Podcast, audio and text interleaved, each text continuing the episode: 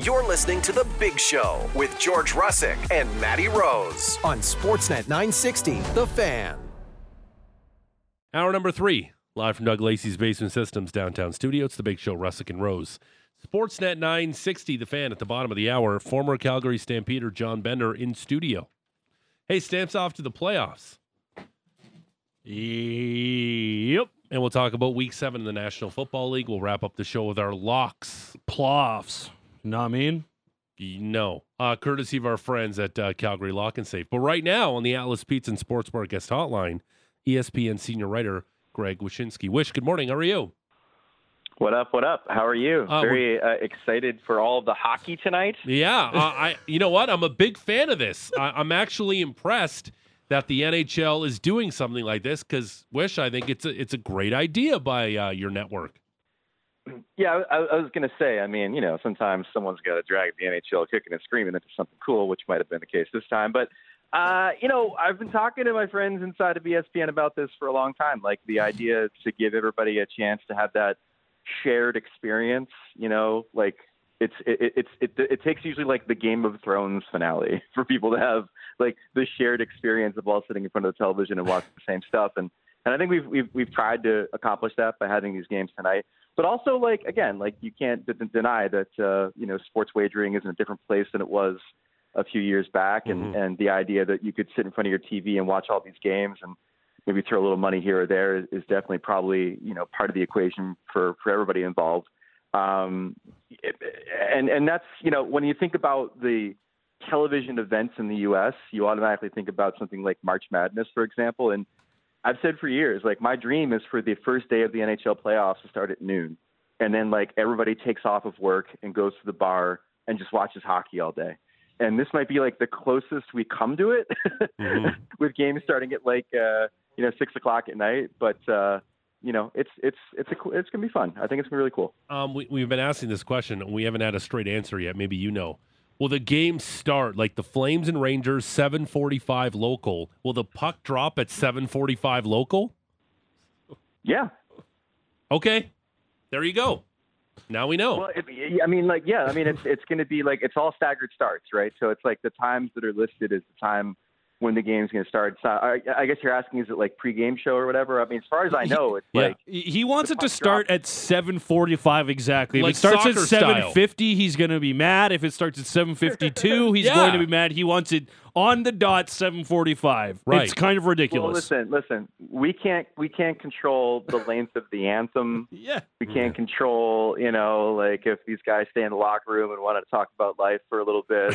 You know, these things happen at games, but right. You know, for all intents and purposes, it's going to be a new game starting like every 15 minutes, and it's going to be pretty dope. Yeah, I'm really looking forward to it. Elliot, I'm just imagining sitting in the rink and being like, "Sorry guys, we have a delay. The team is just having a quick chat about one of the new kids at a birthday party on the weekend, but they'll be out in about 5 minutes for puck drop. It'll be fine. Sit tight." Look, would anybody on this call be at all surprised if the Edmonton Oilers like needed a minute before coming out for their next game? You know what? I wasn't gonna go there, but I'll go there right now. Yeah, quick prayer circle needed to be added. Like in there. Worst start. Like, do they have the worst start in the league right now? Is it the Sabres? Like, who has that? Who's bestowed with that? You know, that mantle of like, oh yeah, you have the worst start so far, very very early into this NHL season. The Oilers or the Sabres? It's the Oilers because the Sabres are in that category of like, we hope they're good. You know, it's like we hope the Sabres are good. We hope of the three teams bubbling under the surface in the Atlantic Division that maybe they come you know, emerge from it, and then Buffalo becomes like a super scorching hot hockey market, and so it's their starts like frustrating but not necessarily unforeseen. I guess the unforeseen part might be Tage Thompson not necessarily hitting the board, you know, outside of like a goal, I think, so far, which was a bit of a surprise. But the Oilers start is like a team we all expected to be good, in some cases expected to win the Cup, looking extraordinarily Jekyll and Hyde. You know, they had one really good game against Nashville and then a not so good game against the Flyers. And then, you know, you combine that with the Connor injury, with the leaky goaltending, with Evander Kane talking about ice time in a between periods interview with Scott Oak. Like, it's just it's like the worst stumble out of the gate you could possibly imagine for a team. And you know, maybe Connor being out gives them a little bit of focus on, you know, he's not going to be there to save us. And maybe everybody kind of like picks up their game a little bit. That always seems to happen in this league when a good player goes out. But if not, I mean, like it could be a real dark period for our friends in Edmonton. And you start to wonder whether, you know, Jay Woodcroft might actually have to pay with his job at some point if they can't turn this thing around quickly. Oh, my goodness. Now, I think that the other thing here, too, is, like, he's not expected to be out long. Like, they're going to have to manage, like, 3 or 4 games without him, right? Like, that's kind of what we're looking at here.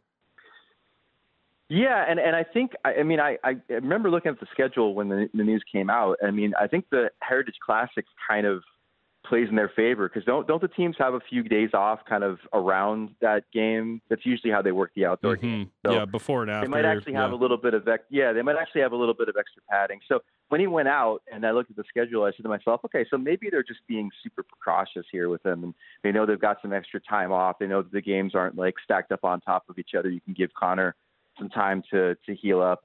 But you're right. I mean, it's not like he's missing 2 months. I mean, it's not like the Lightning and Vasilevsky. But again, with the way that this team has gone, to not have him there, it just makes the climb all the steeper. Wish, one of the last times you joined us, you talked about the Coyotes and the Canucks, 3-2 to start both the seasons. Have you seen what you expected with a couple clubs that you thought were going to have good seasons? Yeah, no, the Coyotes have been pesky, and they have shown already that there's still mullet magic going on. It's funny. I wrote a thing this morning about like one reason to watch every team in the league, kind of in preparation for tonight's thing, but also just to reset things a little bit for people a month into the season. I'm still astounded by the disparity in stats for the Coyotes last year at Mullet. Like, they were, I think, the worst team in the league on the road, and then like over 500 at home. Like, their offense increased by like 7 or 8 spots, Hoban Road too. So they've got something going on there, which I think will keep them competitive. And the Canucks, yeah, I mean, like, this is kind of what I figured they'd be. You know, Quinn Hughes playing dominant hockey. Their star players all playing pretty well right now.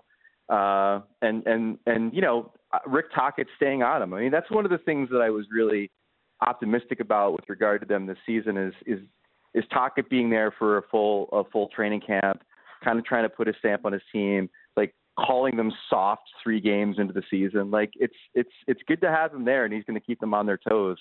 And so far, they've been competitive. ESPN senior writer Greg Wyshynski joining us here on the Atlas Pizza and Sports Bar guest hotline. Big Show, Russick and Rose, 960 The Fan. Elliot Friedman talked about it on Saturday during the intermission, Wish, that Noah Hannafin and the Flames apparently close to an extension. How surprised were you to hear for a guy that, oh, no, there's no chance he's staying, he's American, he wants to play in the United States, then all of a sudden we're close to an extension here. Where do you think things changed in all of this? I don't know. But, I mean, again, like, you know, this mass exodus that we were expecting from Calgary, this mass exodus that we were expecting from Winnipeg, like, neither of them really came to fruition outside of the Dubois thing, really. And then, I mean, that's a Foley trade, too. So, maybe we can chalk up some of this to you know, media manifestation and wishful thinking as far as some of these guys leaving town. But yeah, the Hannafin one was the most surprising for me out of all of them, because like we talked about, I think previously at the draft, it was just kind of like assumed. It was assumed that this guy was going to get traded. You know, people were talking about his tenure in Calgary in the past tense. It was so assumed. So to have him, you know, still there and then probably sticking around there is really astounding. How much more upside do you think Noah Hannafin has? I think he's got a bit. I mean, he's a really good player. I mean, he's clearly, you know, had some improvement, you know, year over year, which is what you want to see. I don't quite know what his ceiling is, but it's I don't. If the question is, do I think he's sort of like tapped out? I don't think he's tapped out. We got 4 teams that have not lost in regulation around the NHL. No surprises with teams like the Avalanche, the Stars, the Vegas Golden Knights. They're all in the West, which is maybe a surprise. But out East, it's the Boston Bruins. And I'm like, were we doing this again? They were supposed to be not good, and now they're undefeated, 5-0 to start the year. What's going on with the Bruins?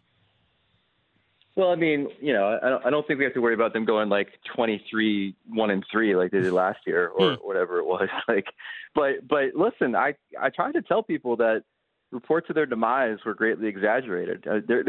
You know, offensively, I was concerned because I mean, you got your top two centers from a lineup. I'm not exactly sure what that goal scoring looks like. They've gotten enough of it so far, but the foundation of this team is built on Jim Montgomery's coaching, and this guy doesn't miss, the best goalie tandem in the league. And then, you know, Charlie McAvoy and Hampus Lindholm, who play 50 minutes a night between them. So, I mean, like, if that's your starting point for can we build a contending team, you're doing pretty good for yourself. They've had some, you know, manageable matchups, let's call them, early in the season, which I think has contributed to their hot start. But again, like I had the Bruins in the playoffs. I thought that if you were looking for a team to fall out of that top three in the Atlantic, it wasn't going to be them. They're in a playoff spot in the Atlantic with Detroit, Montreal, and Ottawa. Is this division going to be the wildest to watch as the season plays out? Because I feel like all four of those teams could fall out of it. They could hold on. Like, this was the one that I keep looking at and saying, there's a divisional game. You probably don't want to miss it between these two, any two teams competing. Yeah, they're all going to be fun. I mean, I'm side-eyeing Florida a little bit as being, okay, well, maybe they're the ones that maybe could fall out, but they've sort of maintained a little bit. Tampa obviously is working through a number of different things, the Vasilevsky injury, the Stamkos stuff, the lineup that's been depleted of a lot of the supporting cast they've had over the years. Like, they're just dealing with a lot of stuff. I didn't think they'd make the playoffs, but they're doing the thing that I was worried about in making that pick, which is their stars are kind of carrying the play right now. I mean, Kucherov's been great, and Hedman's been really good too. The Red Wings, we talked about this on The Drop, our podcast. The new episode came out today. You can find it like where you get podcasts. We talked about the Red Wings a little bit and the idea of, is there a chance that this could be this year's Kraken or Devils? And by that I mean, if you're a really, really good offensive team, and the Kraken were fourth in goals, and I think the Devils were fifth last year. You can paper over a lot of problems. And you know, their coach, Derek Lalonde, the other day said, like, we still have a lot of issues. We're just scoring our way out of it right now. And so there is probably a version of this in the multiverse where the Red Wings finish in the top five offensively because they are quite loaded. And, I mean, that DeBrincat-Larkin duo is going to be one of the best in the league this year. And they just keep going. And maybe this is the year where they sort of level up and they're the ones who grab that playoff spot we're all wondering if Buffalo or Ottawa can grab. Could the Capitals be the worst team in the East? I hope so. They should be. They should suck. Like they shouldn't be good. I mean, I know they're trying to like cater to Ovi's whims. I know I spoke to him and I spoke to Ted Leonsis about him signing a new contract there. And, you know, one of the reasons was to stay competitive, but you know, at some point, they've got to think about life after Ovi, and you know, to go and get yourself a top two pick this year would be great because like you got to start thinking about what the next thing is. This is going to be an empty vessel of a franchise until Ovechkin breaks the record, assuming he can. I mean, he's not off to the greatest start, but at some point you've got to kind of transition to the next thing. Here's the thing about the Capitals I don't get. They had a ton of cap space that they could have had open last season. They had so many unrestricted free agents. And I said to myself, okay, you could really get aggressive here and build a team around Ovechkin and maybe not contend for a cup, but certainly contend for a playoff spot. And then they ended up like re-signing like 3/4 of their guys. And I'm just like, well, this team wasn't good to begin with. Mm-hmm. So I feel like maybe they opted for the comfort of their stars versus making the kinds of changes you make to aggressively contend. And like I said, I mean, like being as bad as they could possibly be this year can only be a good thing going forward. Maybe not for Ovechkin wanting to contend while he tries to break this record, but certainly for whatever this team's going to look like after he's gone. More impressive start, the Avs or the Golden Knights? The Knights. I mean, like... They've come out the gate with, I think it's like a plus 14 goal differential. They've just looked great. They look like they haven't skipped a beat. They look like they're playing, you know, like game six of the final. like they're just like dominating teams, and they're getting performances throughout the lineup. And, you know, guys like Chandler Stevenson are leveling up. Like they just looked as good as they did last year. And you know, I had this moment before the season when all of our predictions were in. And of course I made the foolhardy choice of saying it was going to be Edmonton and the Leafs, like a lot of people did. I had this moment of like looking at the standings and thinking to myself, why the hell did I pick Vegas? Like was I that scared of Adin Hill and Logan Thompson? I mean, they just won a cup with Adin Hill. They're really, really good. And I think that a lot of us are going to look dumb for just sort of like following that NHL logic of, well, you've won the cup, why would you win another one? Because there's a good chance they can win another one, I think, with that team. Wish, just so you know, out of all the 19 Sportsnet insiders, nobody picked Vegas either. That's what I'm saying. Like, that's because we're all dumb. Like, we're all dum-dums who follow hockey logic of like, well, one team wins cup, should be satisfied, maybe hungover, can't win again. Not remembering that, like, we literally had two teams win back-to-back cups, like, within the last decade. And we're all just like, well, it certainly can't be Vegas. It's clearly the team that can't play defense's time in the West. I mean, we're so stupid. We talked about one of your cup picks, the Oilers. What about the other in the Maple Leafs? I just think, do we just chalk it up to regular season fatigue? That's a team in Toronto that usually comes out of the gate really fast in October and then kind of fades as the season goes along, and then who knows what happens in the playoffs. But is this just those guys are just, let's just get to the playoffs here. It doesn't matter. Let's just get good enough to get into the playoffs, and let's see, because usually they get off to a hot start and they just don't look like that team right now. Wish is... Should fans be worried about those Leafs in Toronto? There's a little bit of that for a lot of the teams that had success last year. I mean, I think you could say the Oilers are already looking to play game one of the playoffs, not realizing you actually have to get there. I think the Devils have had a little bit of that too, of just assuming that last year's success is going to port over to this season, and they're a little bit out of sync. And I'm sure that there is that sort of antsiness and impatience from the Leafs to just kind of like get through it. I mean, you look at that division, they're clearly better than every other team in that division, I think, at this point, on paper at least. So maybe it is a situation of looking ahead and not wanting to have to go through the grind of a regular season. But, you know, one of the genius things that John Cooper did as head coach of the Lightning was kind of like lay down the gauntlet to his team. And it was easier when they lost to Columbus in the first round a few years ago. But basically he said, look, the regular season, you know, we know why it exists. It exists because we have to go through these games and qualify for the playoffs, and then things get really interesting. But here are the things that we need to do to make sure that we can win in the playoffs. And, you know, he had their attention. They went through some growing pains. They didn't necessarily follow up that amazing season with another amazing season, but they certainly got better and were nuanced and did things that eventually led to them winning back-to-back cups. And I do wonder if, like, it would behoove Sheldon Keefe to sort of, you know, use these months as teachable moments versus putting the pedal down and having them try to qualify for the playoffs and win the division, because they will, I think. But you have to kind of like keep their attention and get their attention. And you're right. I mean, it may be a situation in the first month of the season where that becomes a little bit difficult. What have you made of the Ryan Reeves discussion around the Toronto Maple Leafs? I mean, it's why you bring in Ryan Reeves, which is to cause a little chaos on the ice and change the conversation off the ice. Like, I was talking to somebody the other day about Reeves, and in particular about like toughness on the Leafs. It was a lot of discussion about Max Domi and why he brings the type of toughness you ultimately need on that team with regard to like kind of the thing we were just talking about. I was talking to an executive that was just like, when it's February, when you don't care, like Max Domi's going to have a shift in that game to make you care. And that's the kind of toughness they need.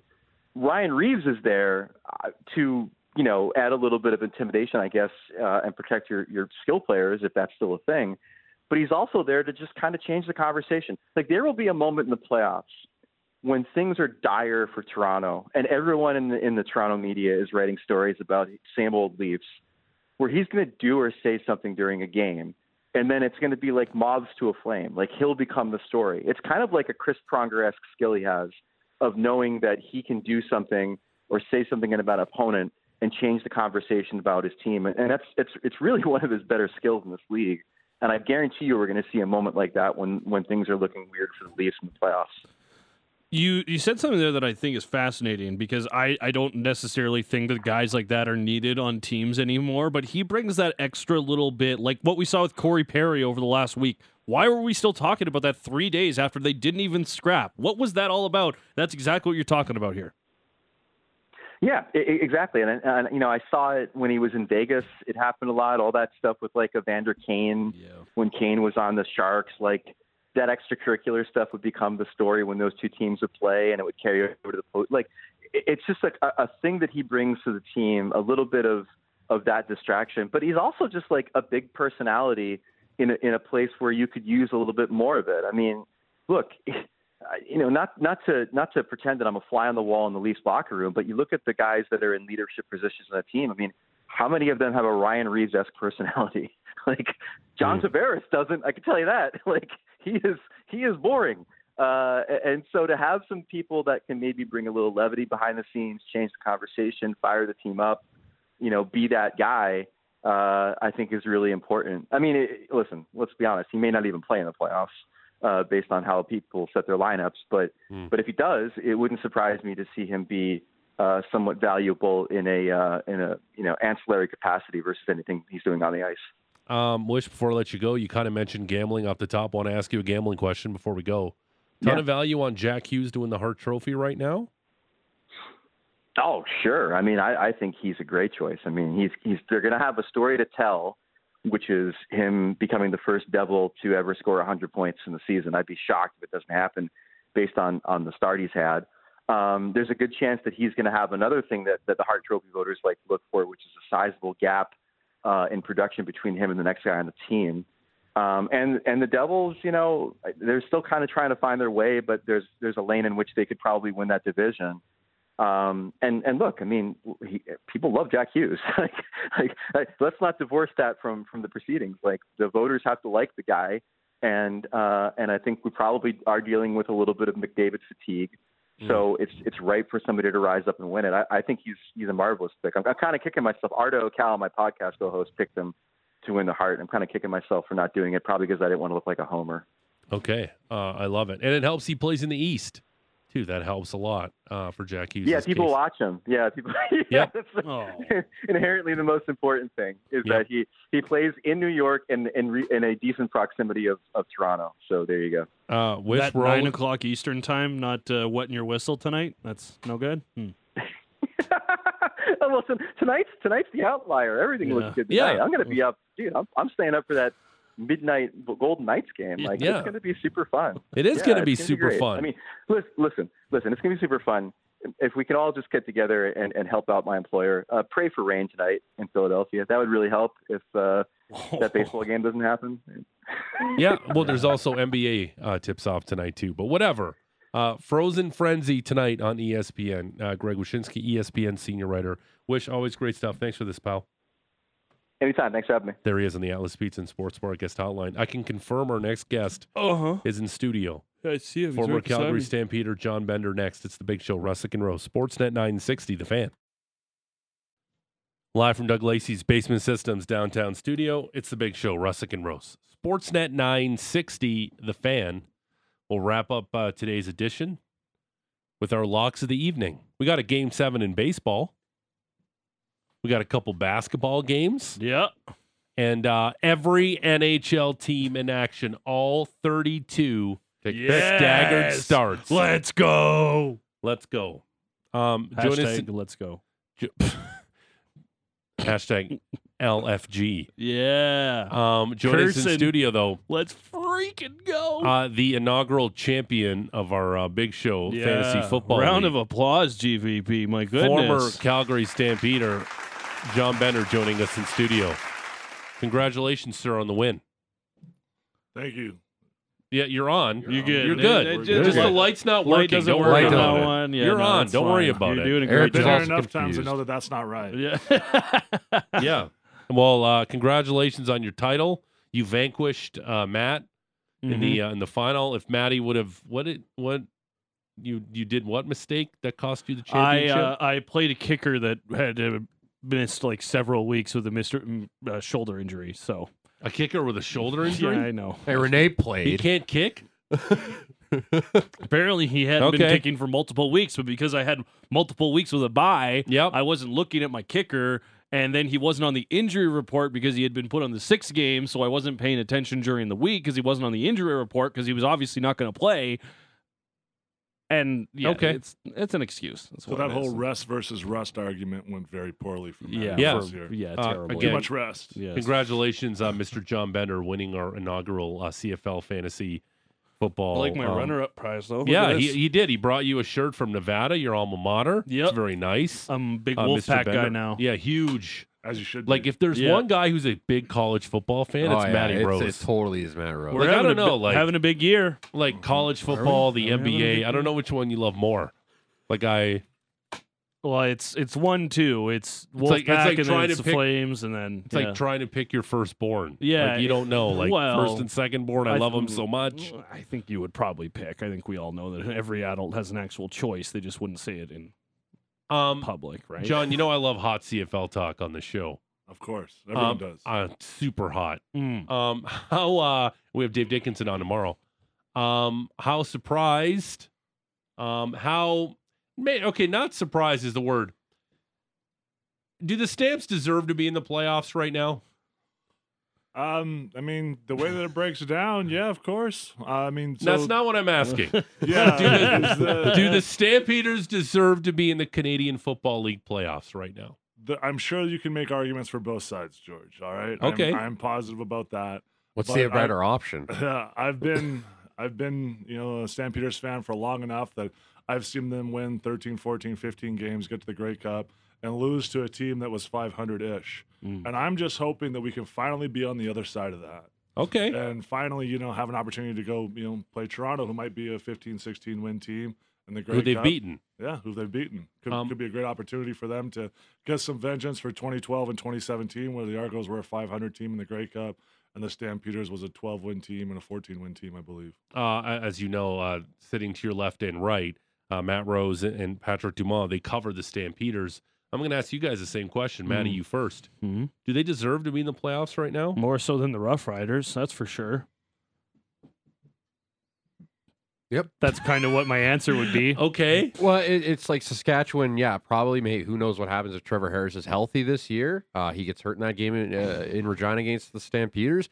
Who knows if Edmonton's, if Chris Jones isn't stubborn with Taylor Cornelius and they start Trey Ford from the beginning, who knows what happens there. The Stamps, Dave talked about it all year. Like, the effort's been there. The work ethic's been there. It's just they haven't been executing it on the field as much. And it's the last six quarters, it's really come together for them on both sides of the ball, really. That run game on Friday there against BC, that's something we talked ad nauseum, is like they start well running the ball, then they kind of get away from it, or it just isn't clicking. And then it finally clicks there against BC on Friday. Like, it helps with the offensive line getting a little bit more healthy and a little bit more continuity there, because it's been a rotating door there at the tackles for pretty much most of the year. So they finally got a little bit more health on that offensive line. The defensive switch was big. Maddie, deserves one of those words, right? Like, what does anybody deserve? What is fair, right? That's kind of where I come down on it. That's why I asked it. Saskatchewan didn't win one game the last 2 months. Exactly. And that's why I would say what the Stampeders have done in the last couple weeks of the season compared to what the Rough Riders have done over the last couple months of the season, by that metric, they deserve to be in the playoffs. But I think that you could always change the stipulations and you can move the goalposts on what everybody deserves and what is fair, per se. Yeah, there was a few teams over the last few weeks that had an opportunity to really, make their mark and get in the playoffs. The Stampeders went out to BC and punched them right in the mouth, and they went beat them 41-16, out-physicaled them, did everything they could, and we saw what the Riders did when they played the Argos. They kind of gave up the lead late, which seemed to be what they've done a lot over the last few months. And they also couldn't beat the Stamps. Exactly. So when we're looking at teams that deserve to be in, that third spot in the West this year wasn't the most competitive spot, but the Stampeders got it, and now they got a seat at the table. They definitely don't deserve a bye in the first round. That's for sure. Okay. But they're also not going to get it. Well, that's good. I think they're lying kind of right where they could be. Yeah. So the Stamps close out their season Friday at home against Winnipeg. Okay, Winnipeg. Where are you? Don't look at me like that. I didn't know. That's a good bit and very, very clever. No, I didn't. I legitimately didn't know it was Winnipeg. Okay, yeah. No, I didn't. Good job. I'm not being a jerk. Yeah. George actually texted me earlier today asking for tickets to the Blue Bombers game. Yeah. Stop lying. Yeah. Stop lying. Hey, why don't you post the text? I'll call your bluff, Bender. Show your receipts. Yeah, show your receipts. Wanted to get your opinion on this, John. You played at a very high level. You played in the Canadian Football League. How should the Stampeders approach a game that now is meaningless because you're heading into a game against BC in the playoffs, but at the same time, the team's starting to play good football and you want to keep that momentum going? How do you manage that if you're Dave Dickinson heading into Friday night's game? So if I was Dave Dickinson, I would start, everyone who is available. I mean, sure, you got a few guys, maybe like Reggie Bagleton, maybe a few really veteran guys that are dealing with some bumps and bruises, but I would start everybody available. Try to play them for at least the first quarter, make sure everyone's fresh. From there, if you want to go to, some other guys later in the game, that's fine. I don't think we'll see any of their trick plays. I don't think we'll see them unleashing anything out of the vault here in the last game of the year. They're going to have some pretty vanilla looks both on offense and defense. And the main purpose of the game would be to, play at a high level, try to make sure that you guys are, firing on all cylinders and make sure everyone's available and that there's nobody hurt for the playoff game. We saw the Stampeders run a 3-4 defense against the Lions in that game in the first half, and it was one of the main reasons they dominated defensively. Something I haven't seen them do really since they played against Nathan Rourke in BC last year. What did you make of the Stampeders going with the 3-4 style? What did it allow them to do, and why do CFL teams not do that more often? It's almost always a pretty standard 4 D linemen, 2 linebackers, 6 defensive backs. So why did that work for the Stampeders? Why don't we see them more often? It worked for the Stampeders this game because it was just a different look. It made it tough. They probably expected BC to try to get up and line up the football and, try to run the ball more, try to do some different things. And they were able to dial up some blitz packages. I think that they created a lot of pressure. I think they created a lot of sacks and a lot of turnovers from running the 3-4. The 3-4 you don't see a lot in the CFL because there's not that giant nose tackle that you typically need for the 3-4 that they have in the NFL. The NFL nose tackles are often, my size-ish. They're, often like 6'5", 6'6", 350, big dudes. And in the CFL, a lot of the D tackles are under 300 pounds. So the problem with having a nose tackle is sometimes they can get bullied at the line of scrimmage. But the Stampeders were able to run their 3-4. They were able to dial up blitz packages. They were able to get pressure. And, if you have the personnel for it, it is something that you might be able to do. But the Stampeders, haven't showed it a lot on film. They go out there. They surprise BC, obviously dialed up some blitz packages and dialed up some things that created problems for them. The 2 linebackers that were alongside Cam Judge and Micah Otway were Silas Stewart, who's essentially had a toe injury that's kept him out the entire year, turf toe, and then a Darius Taylor, who was signed, I want to say, 6-7 weeks ago, has like 80-plus games of NFL experience and was that 4th linebacker. Do you think that the Stampeders would have been doing this earlier on in the season if they had Silas Stewart and Darius Taylor available, or do you think this was just one of those things they wanted to try against BC in just kind of in a situational type of instance? I think it was a situational. I don't know if it's only going to be versus BC. I think that, obviously we'll see it probably against BC in the playoffs, but I do think it's kind of in their packages now. I don't think it's going to be their base defense moving forward. I do think that 4-2 defense with the what we call as the offensive line, the joker, who might be a linebacker, might be a cornerback that can roam in and out of there. There was a guy like Keon Raymond in Calgary for a long time. Mm-hmm. Guys like that creates problems for defenses or creates problems for offenses when they're able to do the different things they can, because sometimes they'll come in the box, sometimes they'll stay out and play out with the wide receivers, and they can really cause some havoc. How worried would you be if you were playing on that line and Vernon was showing the lack of mobility that he showed? If you were in BC playing on that line and you know what Vernon is usually able to do and he's not looking mobile at all, what are you thinking as an offensive lineman for the BC Lions? I'd be worried. There's a game that you would need to be perfect and need to, do everything you can to make sure he stays upright. The problem, if you want to call it that, with guys like Vernon Adams is they roll out of the pocket a lot because they need to see downfield. If they got a big guy in the middle, 6'5", 6'6", it's hard to see over them. So if they get pushed up in the pocket, they're kind of just lost at everyone's, in the scrum there. But if they can get, be dynamic, run play action, get out and throw the football, then they are able to do a lot of things. If you're not mobile, if he's lost a step, then it's going to create a lot of different game. You ever have a linebacker headbutt you? 15 times. He was a defensive end. How did you? 15 times every game. And did you? How? No, I'm saying with the Demery thing after the whistle. Did you ever have anything like that happen? And how did you react? Demery did a really good job keeping his composure there. Yeah, I like to trash talk a little bit to those guys because I mean, when you're talking to a linebacker, I'm often 70 pounds heavier than those guys. Mm. I tell them that I eat burritos bigger than them, stuff like that. And next play when you would. So it was always easy for me. I always thought that I could outsmart those guys because they play defense. They're not that smart. Mm. Nice, but gotta think on offense. Yeah, get them. When the linebackers are coming up, and they would always try to stun the offensive lineman when they're pulling. And I was often a pulling guard when I was in college, and as soon as I saw the crown of their helmet, well, they saw the crown of my helmet on their knee because I knew that they couldn't see me coming because they had their head down. Oh yeah. And that was kind of me teaching them a lesson, and I do it early in the game. Yep. And then the rest of the game, when you're pulling out there, they're tiptoeing, they don't know what to do. You go hit them in the mouth, and then and it's this mental warfare game where they don't know what's happening. So it's great. That's John Bender, former Calgary Stampeder, joining us here in studio. It's the Big Show, Russick and Rose, Sportsnet 960, The Fan. What grade would you give Jake Mayer's season? It'd be tough to give it much more than a C+. He like has my high school transcript. Yeah. Zing. Hey. Nice. Degree. There you go. Right there. Yeah. No, like I'm look serious. Where you are now, George. So very no, late. Like I'm serious. Like, this is what C's will get you, kid. Yeah. So you don't have to try hard in high school. You can host a mediocre radio show. Anyway, go ahead. Sorry. No. Anyways, I think that a C+ would probably be about right. He does have a lot of yardage. There is too much turnovers. There's not enough touchdowns.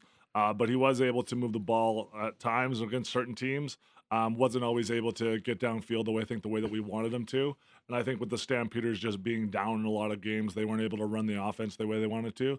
I think this is a team that's wanted to be run heavy and wanted to run the football more. But when you're down, 14 points, oftentimes from a Jake Mayer pick six in the red zone or something like that, or you're not able to, convert touchdowns in the red zone, it makes it tough for them to, run the offense that they want. I always tell people that, football is easy as long as you're staying ahead of the chains and as long as you're winning the football game. If you're not doing either of those things, it gets really difficult. It's true. That's very good.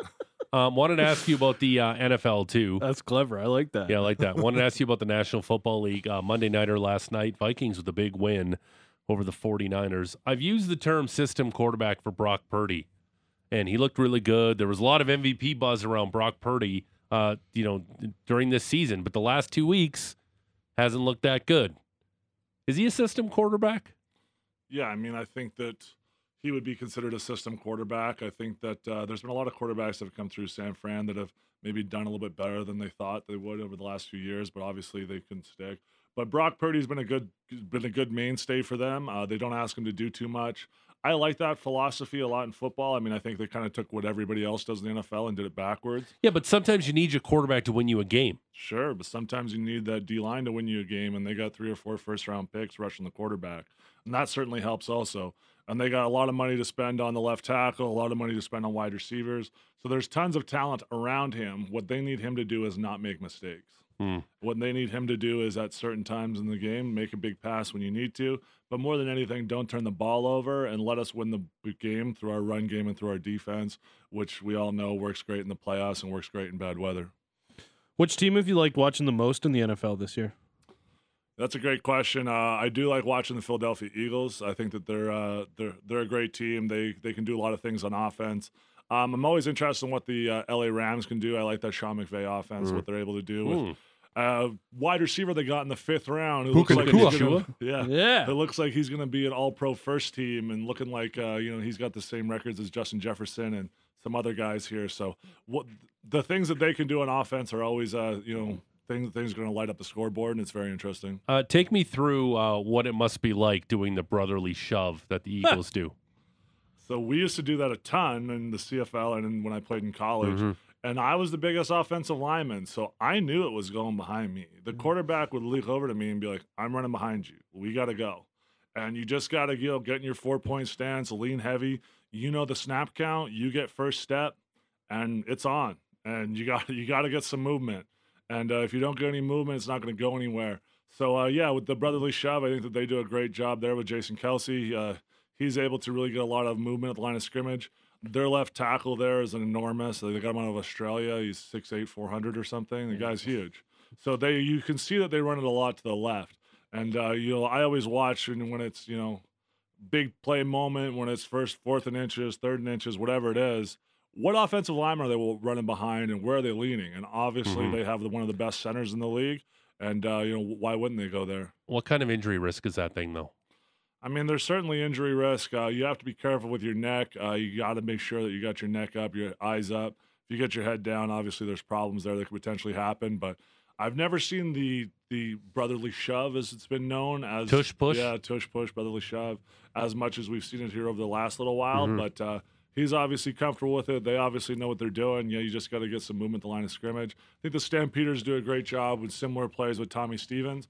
But yeah, you get a 6'6", 250-pound quarterback, and good luck hauling him down. They've talked about getting rid of that play, taking it out of the league and whatnot. Like, it's been brought up in owner rooms meetings and whatnot. But is it gonna maybe take somebody getting seriously hurt on that play for them to yank it out, or is it just keep going? It's football. Yeah, football. I mean, NFL has done a lot of making sure player safety has increased over the years. I know some of the stuffs that. We used to do in football that we can't do anymore. Cut blocking outside of the line of scrimmage. There's no crackback blocks anymore. This is another play I'm sure that'll be under a lot of scrutiny and be under a lot of watch. And if there is a bad injury, I'm sure that there'll be lots of people talking about it, and they'll make that decision then. But until then, I think that we'll see a lot of it. What's your favorite offensive line to watch in the NFL? That's another great question, Matt. Matt's just hitting the great questions today. I like the Eagles as well. They're a great offensive line. What they're able to do on offense is amazing. They're able to do a lot of great things. I think the 49ers have a great offensive line as well. They're able to move the line of scrimmage, and they're able to, get out in space. And, I like the offensive lines that can, not only run inside zone, but they can run outside zone. Because we talked before about these teams in the NFL that might have the 3-4 with the giant defensive tackle. Well, that 350-pound nose tackle is great when he's clogging up the line of scrimmage. We always refer to those guys as little tree stumps that move, that are in the middle of the formation, and it's hard to get around them. But if you can run east-west on them and get in front of them, maybe chop them down, it makes it tough for them to run that. So when you see great offensive lines, they can move forward, they can go north-south, and they can go east-west, and they can use all aspects of the field. I think that we see that with a lot of teams. That is former Calgary Stampeder John Bender joining us here in studio. You want to stay for the lock and safe, our lock of the day? Mm. All right, let's do it. Brought to you by Calgary Lock and Safe. Hunting season is back, Alberta. Be safe out there. Visit sportsnet.ca/960 and enter for your chance to win a bronze 16 rifle gun safe. Maddie, where are you going for locks of the evening tonight? Well, I think you know where I'm going, George. Hockey? The NBA. Yeah, you are. I'm taking Nikola Jokic to hit 30 points. Ooh, wow. Yeah, get that at a tidy little plus number. Lock it in. And I've actually got a minus bet for you, but I like the number, minus 115, Steph Curry over 4.5 threes. Okay. 4.5? Yes. Okay. All right. Patrick, what do you like today? I like, we'll go to the hockey to start. We'll go little parlay here. Bruins to win. Brad Marchand over 2.5 shots, and Hampus Lindholm over half an assist, so just get an assist. And then we'll go to the NBA, Denver and the Lakers. I like LeBron and Jamal Murray, both over 5.5 points in the first quarter. GVP, where are we going? I'm also going to hit that Lakers and Nuggets game. I'm going to take Nikola Jokic to have a triple-double at plus 140. Ooh, good number. And then I'm going to go to the Leafs game tonight, Willie Nylander anytime goal. Oh. Okay, I'm going to go, I love me some soccer. I think there's a ton of value in Napoli today on the road against Union Berlin. Yeah, sure. Who has been struggling mightily in the Bundesliga so far this season. I'm going to take Napoli. They're 1.93 on the road. I love them in some Champions League action at 1 p.m. today. Napoli, I was there, dude. I love Naples. You know what else I'm going to take? Yeah. Michael Backlund over 2.5 shots. Oh, he's been cooking on shots. He's been cooking on shots on goals. Yeah. I'm going to take Michael Backlund over 2.5 shots tonight against the Rangers. Bender, do you got a lock for us? I did like that Jokic lock there for the triple-double. I think he's a guy that's done a lot. And I do like the Warriors winning. Minus 3.5. No, there you go. All right, sneaking in Jokic triple-double. And the Warriors tonight. There's 2 games in the NBA. We got one Game 7 in baseball. We got every NHL team in action. Mr. Bender, always a pleasure. Thanks for this, pal. And again, congratulations for winning the inaugural Sportsnet 960 Big Show CFL Fantasy Football Draft. I don't know if we'll do a second, but congratulations on winning the first. Thank you. I appreciate it. Okay. What do you got coming up in Mucho Big Show, Patrick? We'll talk with Vince Mercogliano. Oh, my goodness. Who's that? He's a New York Rangers writer for USA Today, Aloha.com. Writes for Aloha. He is a beauty. We should have him on the show. SNY TV in our program sometime. He's a young lad. He's a very Italian New Yorker who covers the Rangers. He's a great get. Very fun. All right. Looking forward to that. Apple, Google, Spotify, Amazon, wherever you get your favorite podcast. We'll be all over the game tomorrow. Rangers and Flames tonight. Don't forget, puck drop at 7:45. Give yourself lots of time to get there. Yeah, maybe leave at 2. Take the train. Yeah, the Flames and Rangers tomorrow. Have a terrific... I want to leave in like 15 minutes. Yeah, maybe now. Start, hurry up. Have a terrific snowy Tuesday. That's it for us. We'll talk to you tomorrow. Bye. Bye. Sit, Ubu, sit. Good dog.